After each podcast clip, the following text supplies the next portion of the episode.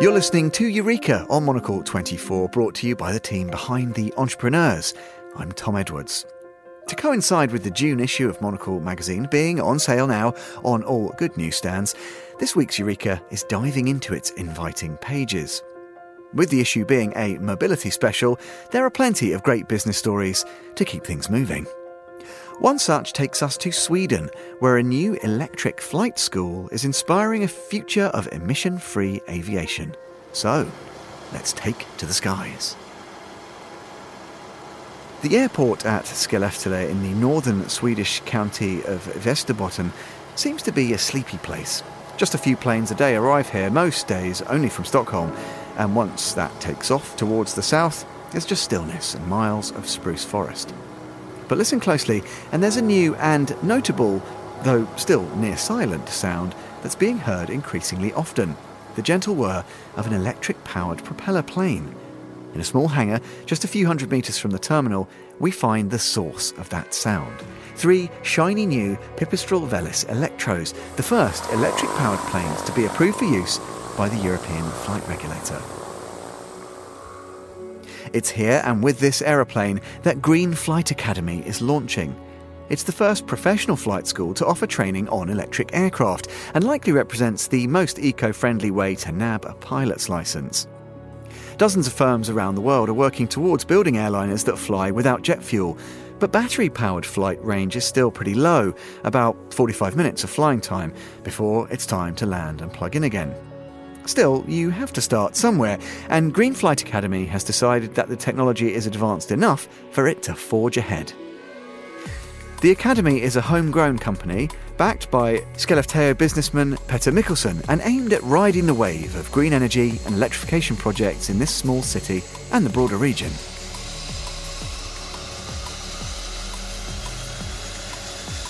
Until recently, Green Flight Academy's head of training, Johan Norberg, was flying twin otter seaplanes in the Maldives. He's originally from Piteå, about an hour away, and left at 17 to attend aviation college. He's returned at a time of rapid change in Skellefteå.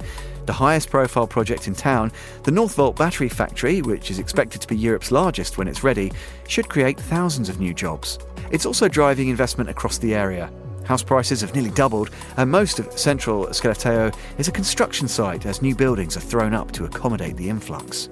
Steering the flight school's launch alongside Norberg is CEO Olaf Holtin, who's also a local.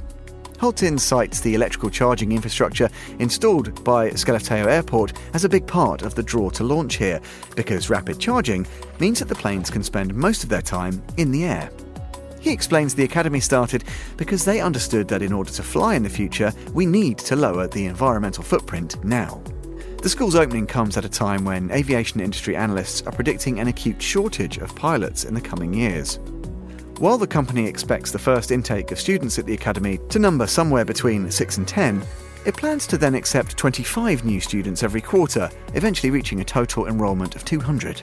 The 20 month course is aimed at giving those with no flying experience the skills to gain their air transport pilot license, the qualification needed to get an entry level flying job with an airline. The full course, including housing, costs just shy of 100,000 euros. In town, the Academy has leased a portion of a building at the university campus to house a few classrooms and a simulator. The prefab housing, where students will be assigned single rooms, is just across the car park. This is very much a technology that's still in its infancy. No doubt we'll look back on these early electric aircraft and remember how laughably low the range was. Norberg says that getting used to it is similar in some ways to going from a petrol to an electric car. For extra safety, the aircraft will sound an alarm telling you to land when the battery drops to 30%. It's also limited for now to flying during the day.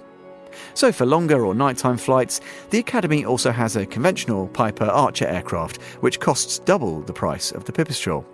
For that, you get four seats and a five hour flying range. The school's currently looking to source a twin engine prop as well for the multi engine part of the training programme, but it's putting off deciding which to buy, as technologies could mature in the coming months, making it possible to source a hybrid aircraft. Green Flight Academy hopes to make its whole training fleet free of fossil fuels when it becomes possible. It's something of a risk to launch the first flight school using an all electric basic trainer such as the Pipistrel. it's not yet proven itself to be a reliable workhorse for a training programme.